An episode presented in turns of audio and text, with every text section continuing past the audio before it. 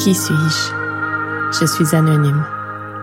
Être bisexuel dans un corps de femme, grande, mi-quarantaine, cheveux courts, visage aux traits anguleux, allure non binaire. Et dans ma tête, à vous, il y a un cul ouvert. Je vous accueille, je vous reçois. Vous êtes ici, assis sexe Posez-vous, respirez, écoutez. Et si vous aimez ce que vous entendrez, cliquez suivre et ou disséminer. Merci. Épisode 6. L'histoire de Paul. Version slow sex.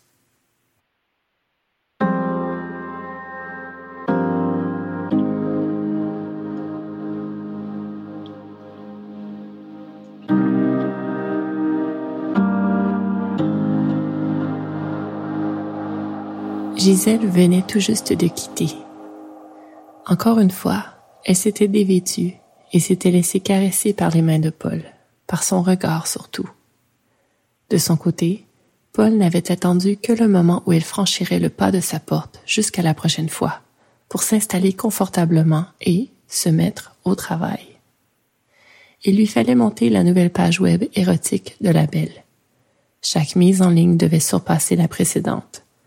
Gisèle avait de nombreux fans. D'ailleurs, quelques-uns d'entre eux réussissaient à la voir se plier à leur demande, puisque Paul, le concepteur de cet espace virtuel, s'inspirait de leurs requêtes soumises pour créer des reportages photos et vidéos. Ce soir, la mise en scène avait été créée suite à une suggestion d'un dévot de Gisèle qui voulait lui pincer les mamelons avec des petites serres métalliques attachées à des chaînettes qu'il aurait aimé tirer un peu pendant qu'elle se caresserait histoire de mélanger la douleur et le plaisir. La belle jeune femme à la poitrine lourde avait permis à Paul, son impresario, de lui installer les pincettes sur les pointes de ses seins, mais seulement après qu'il l'ait bien branlée afin de la réchauffer suffisamment avant de recevoir la décharge du mal physique. Gisèle avait gémi à chacun des deux pincements. Paul, attentionné comme à son habitude, s'était assuré de ne pas la mener à son climax avant l'installation des accessoires. Les jambes de Gisèle étaient donc grandes ouvertes parce qu'il lui avait noué les cordelettes de soie du papillon vibromasseur autour de ses aines et que l'objet appuyé à même son sexe la faisait roucouler de plaisir. L'appareil photo était prêt à saisir les clichés en rafale et le magnétoscope numérique roulait. Quand Paul retourna voir le résultat une fois qu'elle eut quitté, il constata que Gisèle était la plus désirable sur une photo où elle creusait les reins, prostrée de plaisir, les mamelons légèrement tendus par la tire des chaînettes, le visage tourné vers l'appareil capteur, les yeux fermés, serrés, et la bouche entr'ouverte dans une plainte. Le requérant allait être comblé de la voir si allumée. Paul n'aimait jamais autant les filles qui venaient dans son studio que lorsqu'elle n'était plus là. Il les désirait par leurs images, leurs courbes, leurs sexes humides, leurs seins aux mamelons, roses ou bruns, leurs yeux de biche effarouchés. Paul se branlait devant ces moments parfaits saisis par la caméra et jouissait, seul et honteux, son sexe crachant un sperme qui refroidissait dans le creux de sa main. Plus le temps passait, plus les années filaient, plus il s'immunisait à ses corps nus et superbes, déconnectés de l'instinctivité d'une séance d'amour, de l'échange réel, de la communication des peaux, des mains, des sens. Paul se terrait chez lui dans son appartement, ce studio aux technologies à la fine pointe, et mourait d'isolement, sans même s'en apercevoir. Parfois il sortait de son nid pour aller chercher un journal et boire un café au bistrot du coin, Là, il décrochait de son boulot et en profitait pour replonger dans l'actualité beurrée de sang, de politique et de choses banales. Le chien bien élevé de Madame Untel a mangé le chat de la voisine. Les oiseaux migrent à présent en fonction du réchauffement de la planète et meurent en grand nombre, vu le manque de nourriture à leur point de transit décalé par rapport à la normale les compagnies pétrolières accusent les plus grands profits de l'histoire malgré que le prix à la pompe soit en escalade. Alors Paul retournait à l'appartement se terrer, Là, tout lui semblait plus facile, à l'échelle de ses capacités. Gisèle revenait à tous les lundis. Cette fois-là, elle se présenta un jeudi, en début de soirée. Paul ne comprit pas sur le coup ce qu'elle faisait sur le pas de la porte quand il l'aperçut, là. Elle le salua et lui demanda si elle pouvait rentrer. Bien sûr qu'elle le pouvait. Que pouvait-il, lui, face à cette femme déterminée, à faire ce pourquoi il était venu? Mais pourquoi était-elle venue au juste? Il lui demanda et elle lui répondit qu'elle souhaitait tout simplement partager un repas avec lui. Alors Paul, déstabilisé, ne trouva rien à ajouter et la laissa s'installer dans la cuisine. Gisèle travaillait bien et minutieusement.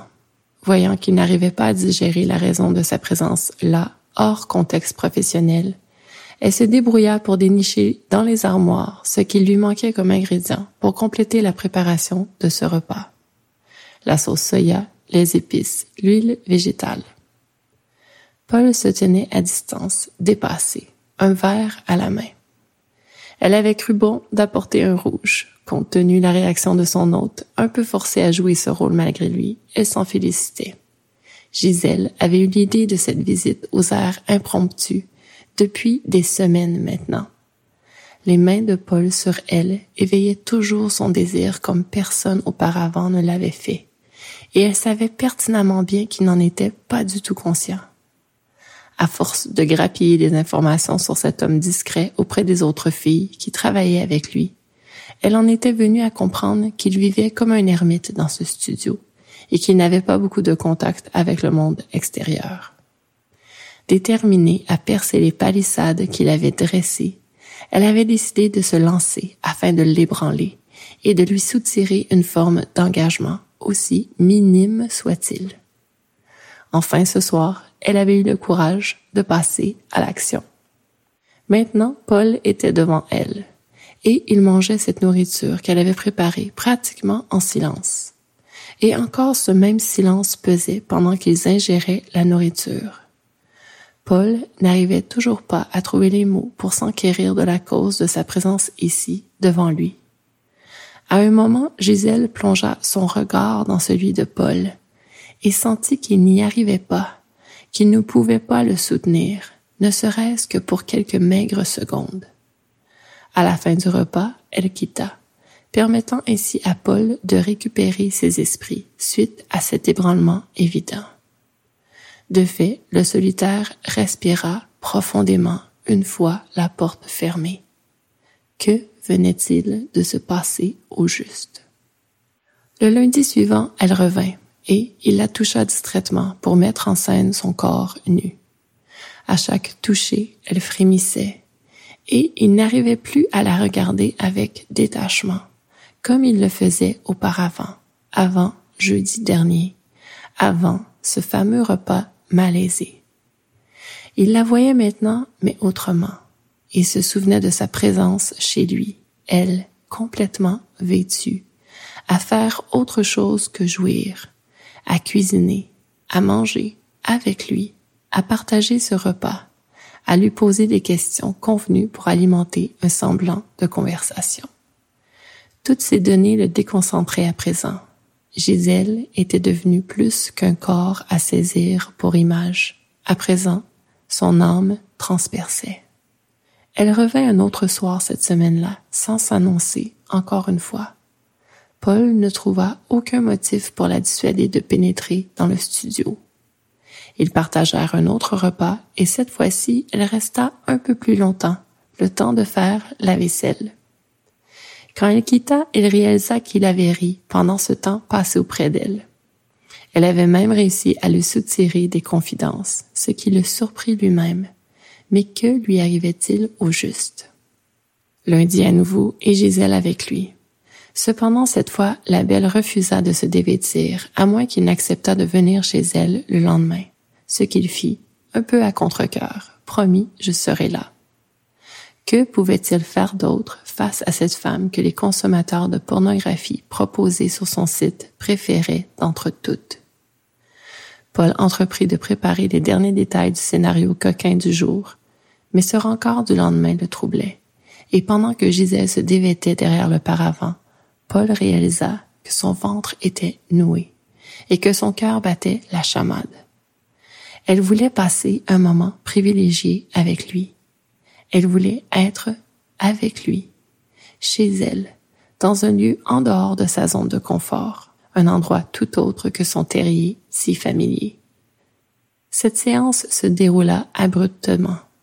Tout semblait manquer de fluidité. Paul n'arrivait pas à incarner sa légendaire impassibilité. Le corps nu de cette femme à l'âme qui s'intéressait à la sienne, il ne le voyait plus de la même manière à présent, c'était officiel. Ce jour-là, il fallait que Paul la filme s'insérant un jouet anal dans la fleur somptueusement. Pour arriver à faire glisser l'objet de silicone lisse plutôt volumineux dans cet orifice si serré, il lui fallut bien lubrifier l'anus de Gisèle, qui lui demanda de le distendre doucement avec ses doigts pour la préparer à recevoir cet objet, s'il te plaît. Pendant que Paul s'exécuta en appliquant une délicieuse pression sur l'anneau de l'ouverture contractée, en prenant bien soin de suivre cette bague de peau tendre en motion circulaire, tout en titillant parfois ce minuscule méa avec la pointe de son index afin de le détendre. Son sexe penda durement. Le sang de son corps se mit à bouillir, et ce cul ouvert devant lui était devenu une véritable offrande sacrée. Impulsivement, il décida de substituer ce doigt par le bout de sa langue. Gisèle, surprise, comprit rapidement que l'animal venait de briser les chaînes de la raison de cet homme rigidifié au cours de toutes ces années de solitude. Les murs s'écroulaient. Il la touchait avec envie, désir, avec instinct. Et cette caresse intentionnelle, la belle la reçut avec félicité. Pendant que la bouche de Paul suçait à présent goulûment cette peau délicate, il déposa sa paume grande ouverte, enduite au préalable de salive, sur le clitoris de la belle afin de le masser en geste absolument divin, avec une pression parfaite. Cet homme tout juste libéré goûtait cette femme avec un appétit reconnaissant. Gisèle, quant à elle, couinait de bonheur. Les barrières de Paul tombaient, pendant que pour elle, enfin, se coulaient les fondations d'une nouvelle relation. Sans en saisir toute la réalité, Paul était devenu l'amant, riche d'une opportunité d'épanouissement.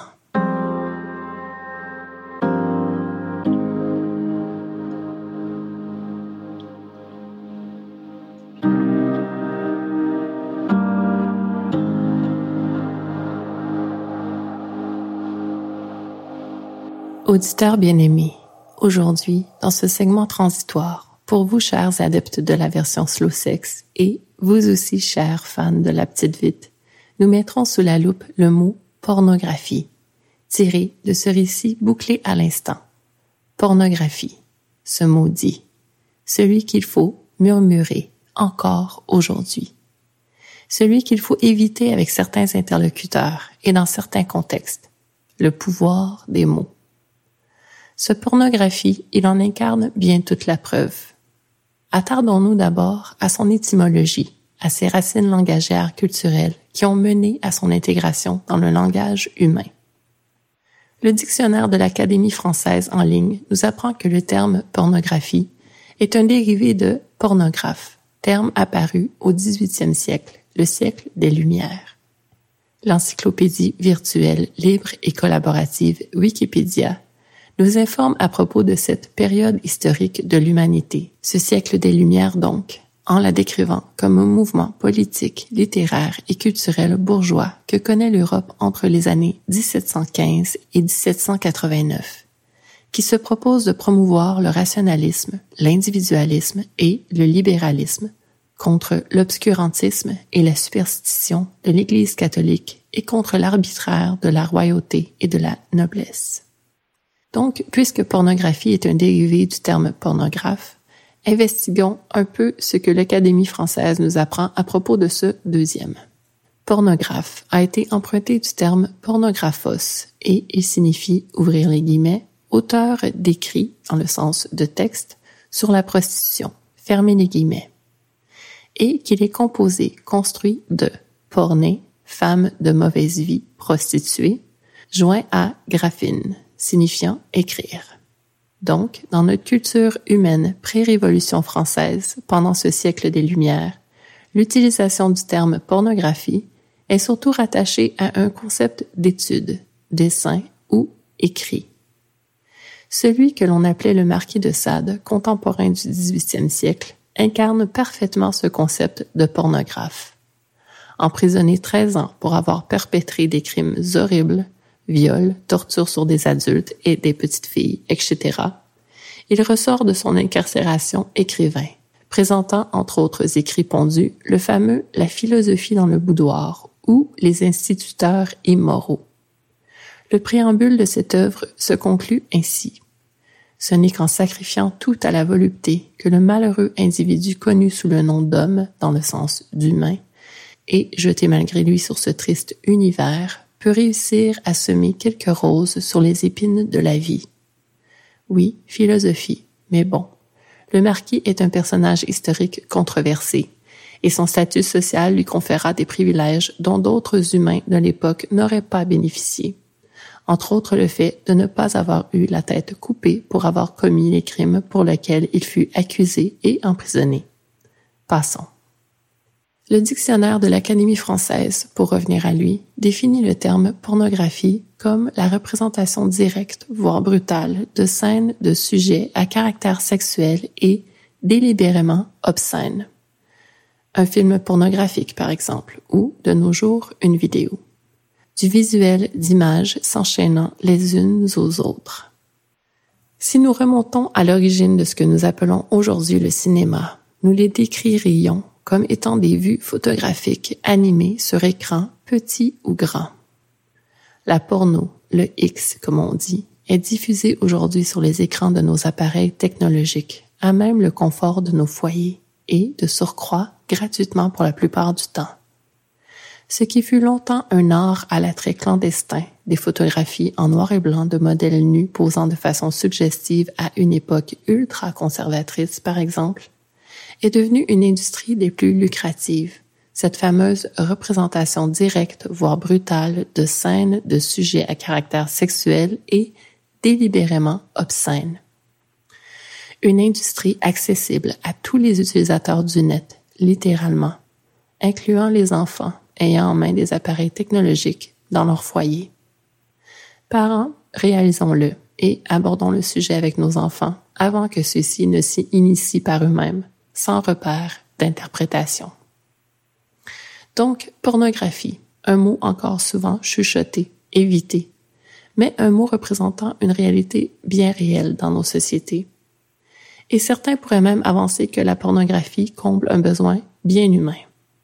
Est-ce à dire que l'humain a besoin de lubricité dans sa vie pour assouvir sa nature? Non, bien sûr que non. Mais des images à caractère sexuel, représentées de manière directe, les humains de la préhistoire en avaient aussi recours. À cette époque, culte au nom de la reproduction, que diront certains. Mais au final, représentation de la nudité humaine, féminine surtout, accentuant parfois certaines formes du corps, comme cette Vénus de Hall-Fels, découverte en 2008. Statuette au sein, fesses et sexe exagérés, sans tête, remontant à il y a plus de 35 000 ans. Impersonnalité du corps féminin à son meilleur. Objectification. Qui n'est pas né d'aujourd'hui. Cependant qu'aucun témoignage de la préhistoire ne peut confirmer le rapport de l'humain avec ses représentations directes à caractère sexuel. Mais tout porte à croire que l'on pourrait dire Animal un jour, animal toujours.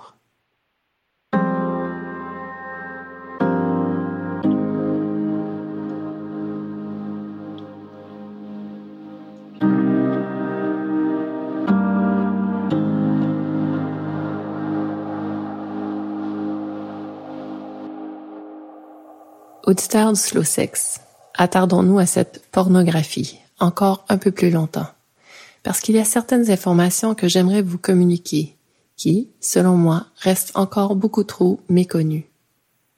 D'abord, soyons lucides. Ayons cette maturité émotionnelle d'admettre que la pornographie ne disparaîtra jamais de nos sociétés. Elle est là pour y rester. Malgré tout le militantisme de certains regroupements pour tenter de la contrer, la nature humaine étant ce qu'elle est, fondamentalement animale, il faudrait plutôt arriver à mieux vivre avec cet univers de représentation directe, voire brutale, de scènes, de sujets à caractère sexuel et délibérément obscènes. Nous pourrions aussi parler d'actes sexuels caricaturaux, de gestes exagérés, de parties génitales maquillées, modifiées, photoshopées, encore trop souvent non représentatives de corps humains de monsieur et madame tout le monde. Gros plans sur des bites surdimensionnées, bandées indéfiniment, sur des lèvres vaginales parfaitement symétriques, constamment mouillées, ouvrant sur un orifice capable de prendre ces bits surdimensionnés, encore et encore, plus fort, plus loin. Oui, oui. Dans l'épisode 1, au cours du segment universel, je vous invite à vous éduquer plutôt que de juger, en lisant, en comparant, en questionnant, afin de décider de là ce qui convient le mieux pour décrire les aspects de ce monde que vous ne compreniez pas tout à fait justement jusque-là par vous-même, sans vous faire mettre des mots en bouche ou des idées en esprit par d'autres humains. L'objectivité n'est pas chose facile. Se dépêtrer des idées préconçues parce qu'inculquer sur tous les sujets, c'est le travail d'une vie. Et celui de la pornographie n'est pas différent. Commençons par le commencement. Qui d'entre vous associe d'emblée la pornographie à quelque chose de négatif, de secret, de culpabilisant, de destructeur, de menaçant, de sale, de tabou, de détraqué, et j'en passe, des mots et des qualificatifs pour désigner ce phénomène de société qui, comme je l'ai dit, est là pour rester. Aussi peut-être le mot exploitation et même le nom de Satan lui-même. Dans un mémoire canadien présenté en appui au projet de loi S-203, loi sur la protection des jeunes contre l'exposition à la pornographie, aussi appelée loi limitant l'accès en ligne des jeunes au matériel sexuellement explicite, le 21 avril 2021, la docteure Jocelyn Munsma Selby, thérapeute agréée en dépendance sexuelle et pluridépendance basée à Calgary et coprésidente du regroupement professionnel Connecting to Protect, organisme qui a pour mission d'adresser l'accès qu'ont les enfants et les adolescents à la pornographie en ligne, plaide la cause du danger de cette industrie, à notre corps politique, sur le développement de nos enfants et adolescents. Dans ce mémoire déposé, Dr. Selby s'appuie, entre autres, sur des écrits de Patrick Carness, détenteur d'un doctorat en tant que conseiller éducationnel et développeur organisationnel, mieux connu pour avoir popularisé l'expression sex addiction. Il est aussi le fondateur du International Institute for Trauma and Addiction Professionals. Du solide, penserez-vous? En plus, la docteure Selby s'appuie sur de nombreuses autres sources pour étayer sa cause, gouvernementale même pour certaines. Mais voyez-vous, restons vigilants, parce que même si ce que dit Dr Selby n'est pas un tissu mensonger, il n'est pas non plus non partisan. Quand on creuse un peu plus loin, on apprend que le seul collègue de Dr Selby dans son cabinet de consultation à Calgary est Pete Sheridan, avec un parcours dans la politique certes, mais également un rôle dans l'Église chrétienne en tant que pasteur de la guérison. Et que, pour revenir à ce mémoire qu'elle a pondu et présenté au Sénat du Canada en 2021, et plus précisément à ce Patrick Carness précédemment mentionné, on apprend que cet homme est également sérieusement engagé dans l'Église chrétienne entre autres par sa participation à une conférence intitulée Sex, Culture and Addiction, The Church's Challenge in Our Number One Public Health Problem, ayant eu lieu en octobre 2020. Bien sûr, cela ne discrédite pas l'entièreté du travail de Dr Selby, mais disons seulement que son analyse est en partie teintée par des croyances religieuses. La pornographie est un sujet, un fait social, des opinions à son propos, il en fuse de toutes parts. et à chaque fois, l'être qui se prononce sur ce phénomène de société, il le fait à partir de ses expériences de vie, de ses connaissances intellectuelles, de ses valeurs fondamentales. Si nous nous penchons sur ces dernières, ces valeurs fondamentales, revenons à l'étymologie du terme lui-même. Souvenons-nous que le mot pornographie est né pendant le siècle des Lumières, ce mouvement philosophique, littéraire et culturel bourgeois que connaît l'Europe au XVIIIe siècle et qui se propose de promouvoir le rationalisme, l'individualisme et le libéralisme contre, entre autres, l'obscurantisme et la superstition de l'Église catholique. On peut dire que l'humain européen du XVIIIe siècle entreprend le schisme entre l'individu et la collectivité, sa séparation souhaitée et justifiée. Il n'est pas surprenant que la pornographie soit née dans ce contexte d'émancipation. Et si nous nous projetons à aujourd'hui, fort est à parier que l'humain du XXIe siècle qui consomme de la X le fait avec le justificatif que ce soit son droit de le faire, adhérant ainsi aux philosophies de libéralisme et d'individualisme. La consommation de pornographie est un choix.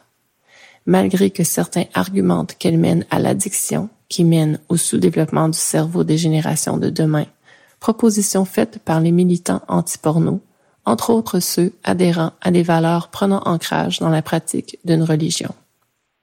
Mais la porno demeure un choix d'activité. Écouter Netflix, jouer au basket, prendre une marche, voir un ami, cuisiner, surfer Pornhub.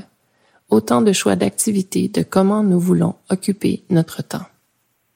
Mais pour la cause, approfondissons cet argument, celui de l'addiction qui mène au sous-développement du cerveau des générations de demain. Voyons voir ce qu'en dit la science, et pour ce faire, je me référerai aux propos de Dr. Nicole Prosey, une neuroscientifique américaine et psychologue spécialisée dans les comportements sexuels humains.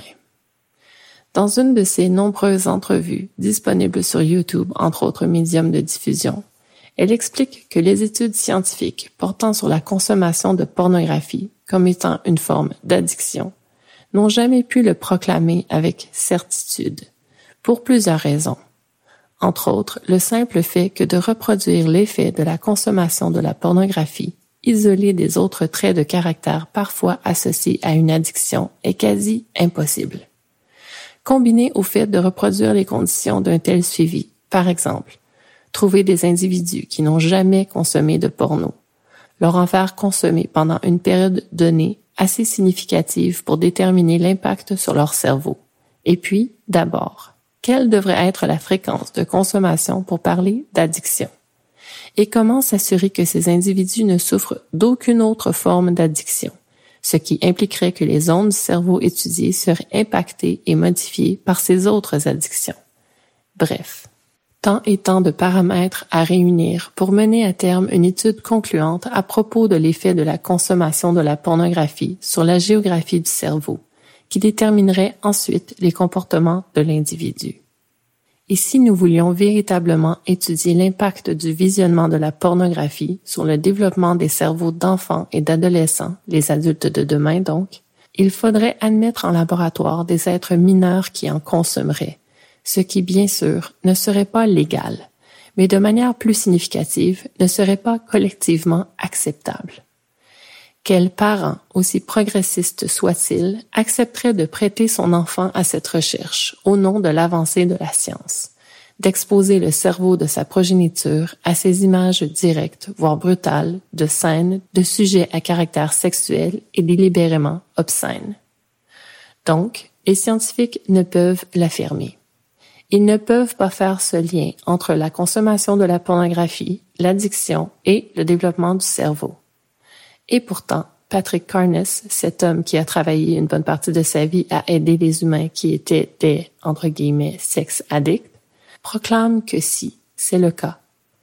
Ce qu'il faut considérer, c'est que cet homme qui est le fondateur du International Institute for Trauma and Addiction Professionals, qui est aussi l'auteur de nombreux livres et formateur de nombreux Certified Sex Addiction Therapists, charge des coûts pour attribuer à ces gens un certificat et que ces thérapeutes certifiés en chargent aussi à ces sex addicts. Money rules. Et soyons clairs ici, ce mouvement anti-porno chrétien, je n'y adhère pas parce que, comme je l'ai dit, la pornographie répond à un besoin humain. Minimalement, il répond à un besoin de stimulation, de niveau animal, nous menant à un plaisir de base. Dans son entrevue, Dr. Prosy adopte également cette perspective. Elle n'ignore pas que la consommation de la porno peut être un problème pour certains individus et que ce choix d'activité peut impacter le quotidien de ceux-ci. Et pour cela, elle recommande plutôt l'approche ACT, Acceptance and Commitment Therapy. En français, la thérapie d'acceptation et d'engagement, qui mise sur la compréhension de ce que la vie nous amène afin d'évoluer vers des comportements recherchés. Des coûts sont également associés à cette forme de thérapie, mais de nos jours, elle explique que des ressources gratuites en ligne sont disponibles. Dans le cas de la porno, le consommateur se penche sur son rapport à ce phénomène social, en observant son sentiment de culpabilité par exemple, pour tenter de la déraciner. Selon Dr. Prosy, plusieurs études en laboratoire ont démontré un lien entre une éducation aux valeurs religieuses et un rapport souffrant avec la consommation de la pornographie pour l'individu presque une ironie lorsque l'on sait que celui qui est le leader sur la question de la soi-disant sex addiction est ancré dans ce fait religieux qui provoque souvent ce rapport souffrant à la porno chez des humains qui doivent, en retour, débourser des sommes substantielles pour se, entre guillemets, guérir. Donc, résumons. La science n'a jamais pu prouver cette addiction à la porno. Est-ce que certains humains souffrent d'accorder trop de temps à cette activité dans leur vie et ainsi provoquer des difficultés relationnelles dans le réel? Oui, bien sûr que oui. Tout comme certains souffrent d'accorder trop de temps à la télévision pour ensuite développer un problème d'obésité. Mais pourquoi regarder ces images obscènes? Pour ce besoin de base comblé. Au-delà de ce besoin comblé, cependant, Dr. Prosy explique que la consommation de porno chez les hommes éveille une réponse positive dans la zone émotionnelle du cerveau tandis que chez les femmes, l'impact se trouve au niveau d'une meilleure identification de leurs besoins sexuels, de ce qu'elles veulent vivre et expérimenter dans leur intimité ou non. On peut donc comprendre les liens agréables qui se créent chez les individus qui consomment de la porno de manière équilibrée, en intégrant cette activité dans leur vie sans lui laisser une place disproportionnée. Et pour ceux d'entre vous qui êtes encore inquiets du pouvoir maléfique de la X pour l'humain, Sachez que la science dit aussi ceci. Ce phénomène d'observation de représentation directe, voire brutale, de scènes, de sujets à caractère sexuel et délibérément obscène ne trompera jamais le cerveau humain au point de supplanter le plaisir de la caresse réelle. En effet, ce n'est que par le contact de peau à peau que les fibres nerveuses de type A et C peuvent permettre au cerveau de ressentir les sensations agréables d'un simple toucher d'un ami ou un parent, ou d'une session intime avec un partenaire. Les scientifiques parlent du phénomène touch starved, ce que l'on pourrait traduire en français comme affamé du toucher, pour nommer ce manque que vivent tristement certains humains dans notre monde pourtant surpeuplé. Le sens du toucher nous aiderait à mieux gérer notre stress, à diminuer notre pression artérielle, à sécréter les hormones du bonheur que sont l'oxytocine, la sérotonine et la dopamine. Alors comprenons ceci. Le réel est une nourriture essentielle, même si parfois le confort du virtuel nous le fait oublier.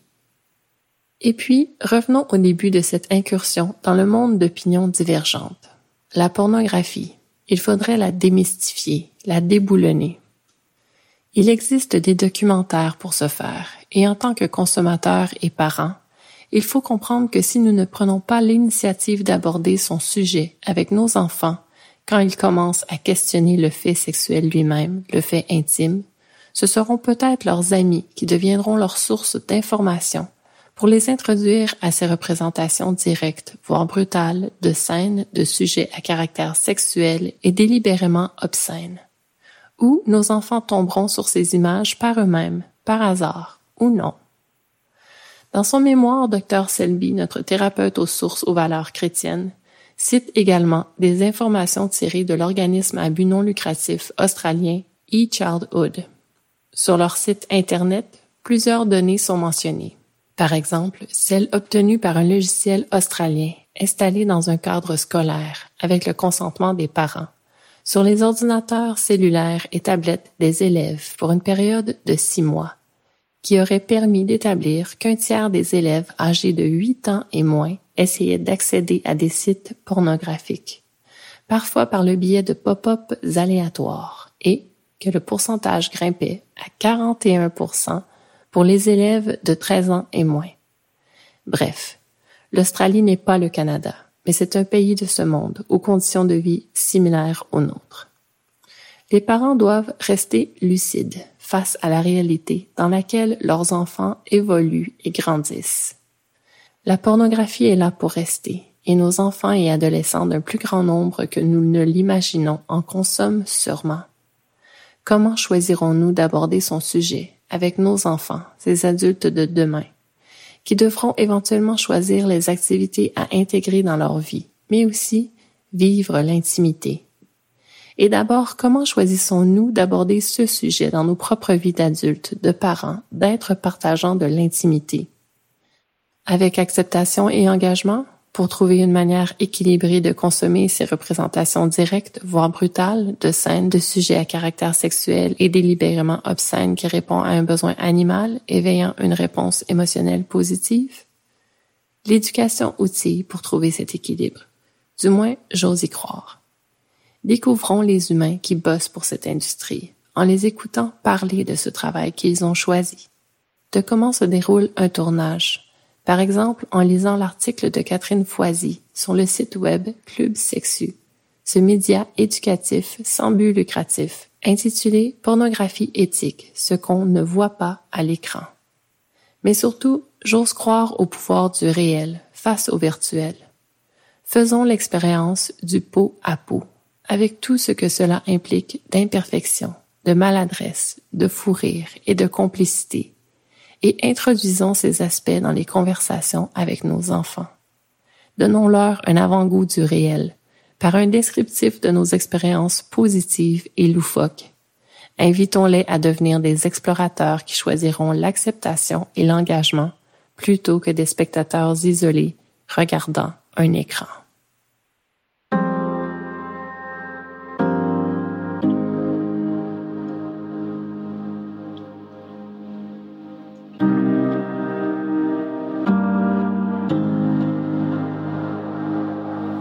Nous y voilà, à ce moment de cet épisode en cours où je me révèle, où je me confie, où je me remémore. Cette fois, un peu comme je l'avais fait à l'épisode 2 pour investiguer le concept de la compersion, ce segment aura des airs de ligne du temps personnel, mais avec comme lentille d'interprétation la présence de la pornographie dans ma vie et de mon rapport à ces représentations directes, voire brutales, de scènes, de sujets à caractère sexuel et délibérément obscène. Je vous l'ai dit, je suis née dans un village franco-ontarien et j'ai grandi dans une maison située sur un rang. Enfant, mes sœurs, qui sont mes aînées, et moi avions beaucoup de liberté. Notre mère était la principale figure d'autorité dans notre vie et pour la gestion de notre temps, elle faisait ce que beaucoup de parents de l'époque faisaient. Aller jouer dehors et revenir pour manger. Ainsi, nous sortions gambader dans la campagne, jouer à échafauder des plans qui nous gardaient occupés, ou rouler à vélo pour aller rejoindre des amis de notre secteur. À quelques maisons de la nôtre, il y avait celle de deux jeunes filles de nos âges, à ma sœur la cadette et moi. Parfois, elles se mêlaient à nos jeux. Ces deux jeunes filles avaient une cousine, de quelques années notre aînée. Cette cousine venait visiter leur grand-mère, la maison en face de celle de nos amis de rang. Dans mon histoire personnelle, je crois que mon premier contact avec la pornographie se passa quelque part autour de mes six ans. Parce que la mémoire est un construit, laissez-moi vous rapporter l'événement comme il s'est inscrit dans mon narratif. Nous sommes toutes les cinq réunies dans une cabane chez leur grand-mère, et cette cousine aborde le sujet des femmes toutes nues. Elle dit que souvent les papas ont des revues dans lesquelles on peut voir ces femmes toutes nues. Elle nous demande d'en trouver dans notre maison, et de les lui ramener. Mon père est un de ces papas qui a des revues dans lesquelles il y a des femmes toutes nues. Il est souvent parti de la maison pour de longues périodes pour faire son boulot. Ma mère est peut-être au sous-sol à gérer une lessive, pendant que ma sœur et moi mettons la main sur une de ces revues pour la rapporter à cette cousine qui nous attend dans une autre cabane chez nos voisines celle-là. Nous ouvrons la revue sur ces images de femmes toutes nues. Bon. De cette expérience, je retiens surtout que toute cette aventure devait être top secret, que nous ne devions absolument pas nous faire coincer à subtiliser l'objet convoité. Toute la nervosité de se faire pincer, de commettre un geste répréhensible. Mais je retiens que ces images aussi, de femmes toutes nues vues, elles devaient rester un secret, un dirty little secret. Ce n'est qu'à l'âge de 11 ans, et pour une période de trois ans environ, que ces images de femmes toutes nues dans des revues refirent surface dans mon existence. La pornographie commença définitivement à s'imprimer dans mes cellules grises lorsque je me référais consciemment au penthouse que mon beau-père empilait sous le meuble supportant le minuscule écran cathodique dans la chambre de ma mère et de cet homme qui était son deuxième mari. Dans la maison, nous étions cinq adolescents, mes sœurs et moi, deux garçons nés du premier mariage de mon beau-père. La maison était grouillante de vie. En plus, nous devions souvent loger des pensionnaires du boulot de ma mère pour boucler le budget familial. Et puis, il y avait l'école, et assez tôt dans ma vie, le travail. Quand trouvais-je le moment de rentrer dans la chambre de ma mère pour m'offrir des sessions de masturbation, à regarder ces images de femmes toutes nues dans des revues? Aucune idée. Mais chose certaine, je le faisais aussi souvent que je le pouvais. Tant et tellement que je connaissais mes reportages photos préférés. Je lisais aussi parfois le courrier des lecteurs, les histoires érotiques, les paragraphes accompagnant les photographies, échafaudant des scénarios pour nous parler des belles que l'on pouvait voir s'effeuiller un peu plus à chaque cliché. Et toujours ma culotte se mouillait, et toujours je me roulais la bille. Bon, est-ce que j'étais une adolescente précoce? Je ne crois pas. Au fil de mon existence, j'ai entendu plusieurs récits de gens qui m'ont parlé de leurs activités sexuelles d'autoplaisir en tant qu'enfant. Ce qui fait que j'étais peut-être quelque peu différente, c'est que j'étais une fille qui regardait des images de femmes toutes nues dans des revues pour me stimuler sexuellement, intentionnellement, et qu'assez tôt j'ai trouvé une façon de vivre avec ce dirty little secret sans en faire tout un plat malgré que, bien sûr que je le gardais pour moi, ce secret. Je me serais mal vu dire à mon beau-père de se procurer des nouveaux exemplaires Penthouse sous prétexte que j'avais fait le tour de sa stache. Et je n'ai jamais évité aucun de mes amis à se farcir du contenu impudique avec moi pour partager ce secret. Il faut dire que de là à 14 ans, j'ai eu ma première relation amoureuse qui m'a mené à mes premières explorations sexuelles à du pot à pot concret. Est-ce que j'étais ces femmes toutes nues et lascives de ces pages lustrées quand je me dénudais? Non, bien sûr que non. Par exemple, j'avais du poil sur mes cuisses et sur mon sexe, et elles, ces femmes toutes nues, elles étaient luisantes et lisses, de la tête aux pieds.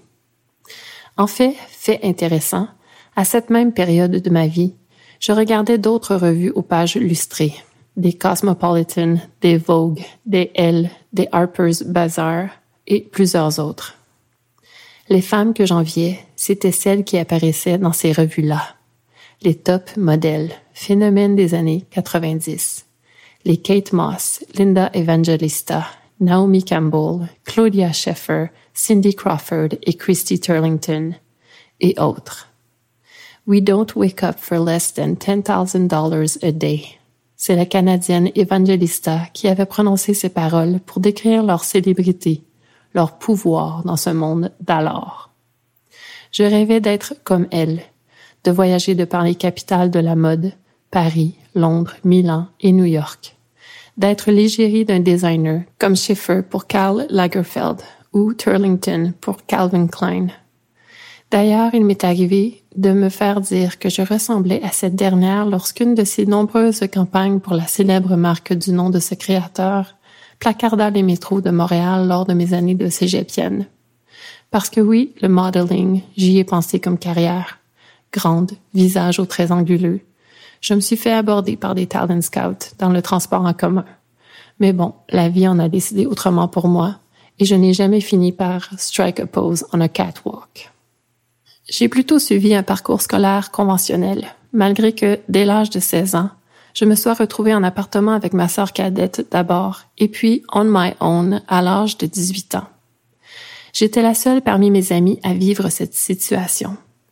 Et un soir, me rendant au club vidéo, à cette époque où il fallait se déplacer pour aller sélectionner le film de la soirée, j'ai réalisé que je pouvais louer un film pornographique. Ce faisant, j'ai poussé les portes battantes de type bar saloon comme dans les Lucky Luke pour accéder à la section prohibée aux clients de moins de 18 ans. J'avoue qu'il m'a fallu du courage pour saisir une vidéocassette et l'apporter à cet employé au comptoir. Et j'avoue que j'étais si honteuse de ce que je faisais que je n'ai à peine regardé le contenu de ce que j'avais décidé de prendre et qu'une fois à la maison, je fus déçue de me retrouver devant des images de type hentai, animé japonais, avec un être trans de format Godzilla au sein et à la bite gigantesque, qui cherchait à copuler avec des passants non consentants.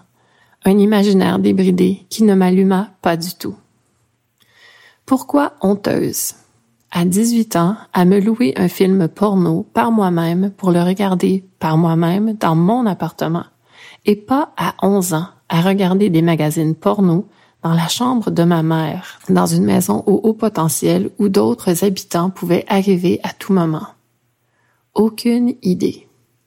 Sûrement parce que le temps avait passé et que ces années en plus de navigation humaine m'avaient fait comprendre que la pornographie, sa consommation, elle était associée à un esprit pervers, détraqué, à cette époque du moins dans ma société. En plus d'être une femme, statut social encore plus honteux une femme qui consomme du sexe.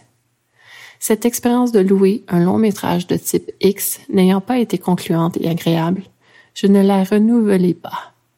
Je continuai à me masturber, la tête pleine de scénarios, ou à vivre du pot à pot quand je le pouvais. Et puis, à 22 ans, je me suis retrouvée au cinéma du parc, à voir le documentaire The Girl Next Door, mettant en vedette une actrice du X de cette époque, Stacy Valentine. C'était la première fois que j'entendais le témoignage d'un être qui avait fait le choix conscient et non contraint de faire de la porno pour gagner sa vie. Un être avec un cœur, des aspirations, une mère qui savait ce qu'elle faisait pour gagner sa vie et qui l'acceptait. Un amoureux rencontré dans l'industrie, des émotions bien humaines, y compris la vulnérabilité et la gratitude. Des années plus tard, dans ma fin vingtaine, je suis tombée sur un autre documentaire, diffusé sur la chaîne Télé-Québec, celui-là, dont je ne me souviens plus du nom, mais encore là, nous suivions l'histoire d'une femme, actrice et productrice porno, mais également mère et conjointe. Je me souviens qu'elle écoutait témoigner de sa vie, de l'équilibre qu'elle avait trouvé à vivre cette carrière marginale au sein de son unité familiale. Je fus impressionnée. Selon moi, cet être avait compris comment traduire au sien, comment aller au-delà des préjugés. Elle incarnait un exemple positif et courageux. Et puis, l'Internet. L'arrivée de ces banques d'images et de vidéos sur l'écran de mon bureau, dans mon sous-sol. D'avoir cette source intarissable de consultation à portée est devenue une manière de me stimuler l'imaginaire, le corps, au point de devenir un problème parce que graduellement, mes sessions de consultation se prolongeaient, passant d'une image à l'autre, me retrouvant bientôt à perdre plus d'une heure consécutive au moins une fois par semaine, à chercher The One qui me ferait jouir. À cette époque, la porno que j'aimais portrayait des corps féminins, préférablement dans des scénarios lesbiens soft, très près de ce que je consommais à 11 ans. Je vrillais en recherche, clic, clic, clic, un véritable rabbit hole pour étancher la soif de mon excitation, me dictant son besoin impératif d'être stimulé. Et puis, je suis tombée sur un article relatant que la consommation de pornographie était en lien avec les ondes du cerveau touchées par d'autres formes d'addiction, et j'ai décidé de me reprendre en main, constatant comment il m'était de plus en plus difficile de jouir par moi-même pendant mes sessions masturbatoires sans avoir recours à ces images, réalisant combien aussi mes sessions de consommation de pornographie allaient en s'allongeant, comme je l'ai dit, ayant de plus en plus de difficultés à atteindre ce pic de libération. Problème. Solution. Arrêter. Et c'est ce que je fis. Cold turkey. Pendant des années. De toute façon, la venue de mes enfants dans le monde peu après me tint occupée fort autrement. Et puis ma séparation avec le père de mes enfants, ma vie de femme libre pouvant explorer la sexualité que j'avais toujours imaginée possible, celle de la multiplicité de partenaires, débuta. Et j'eus du temps à moi, parfois. Alors je décidai de reprendre l'activité de consulter de la pornographie, mais avec des paramètres très précis. Je choisis de faire des recherches en fonction de mes thèmes préférés, anal and lesbian, et à limiter mes sessions d'onanisme dans le temps, 20 minutes tout au plus. Et au-delà, je dois m'achever moi-même. Et puis, j'en viens à repérer des porn stars qui m'allument selon ces thèmes mentionnés, et je comprends que je peux dès lors explorer leur matériel et toujours avoir une satisfaction plutôt rapide et efficace. Casey Calvert devient ma porn star de prédilection. Elle a un look et un corps naturel. Elle aime l'anal. Je kiffe. Et puis d'autres documentaires, comme celui regardé avec mon nouveau partenaire de vie lors de mon premier Airbnb en juillet 2016, qui nous offrait Netflix, ce nouveau médium. Hot Girls Wanted, une plongée dans la production d'une porno de niveau amateur, vite consommée via le web, attirant des jeunes filles de tous les États américains en Floride à aller gagner de l'argent en choisissant cette carrière feu de paille. Dans la porno, il y a quelques stars et les milliers de starlettes, une hiérarchie, des rêves, des réalités. Et maintenant, là où j'en suis sur la ligne du temps, j'en suis revenu à pratiquement ne plus consommer de porno. Une session par année, tout au plus, et même encore. Pourquoi? Eh bien parce que je recherche l'expérience du pot à peau, au-delà de tout, et que ces rencontres dans l'intimité, lorsqu'elles surviennent, me démontrent bien que la porno n'est pas réelle, et que même la jouissance qu'elle me procure, elle n'est pas aussi intense que celle que je peux obtenir en échafaudant des scénarios de plaisir charnel dans ma tête. Moi, je veux les imprévus, les imperfections. Je veux les vivre parce que j'ai tenté la rencontre. Et même si la porno inclut de plus en plus de corps de tous les types et des scénarios variés, et que si l'on cherche, on peut trouver de la porno à la Erika Lust, qui déconstruit des tabous et promeut une sexualité positive, je ne veux plus seulement être un témoin, je veux ressentir. Qui sait ce que le futur me réserve, mais pour l'heure, toucher et me faire toucher. Allez, gros hug.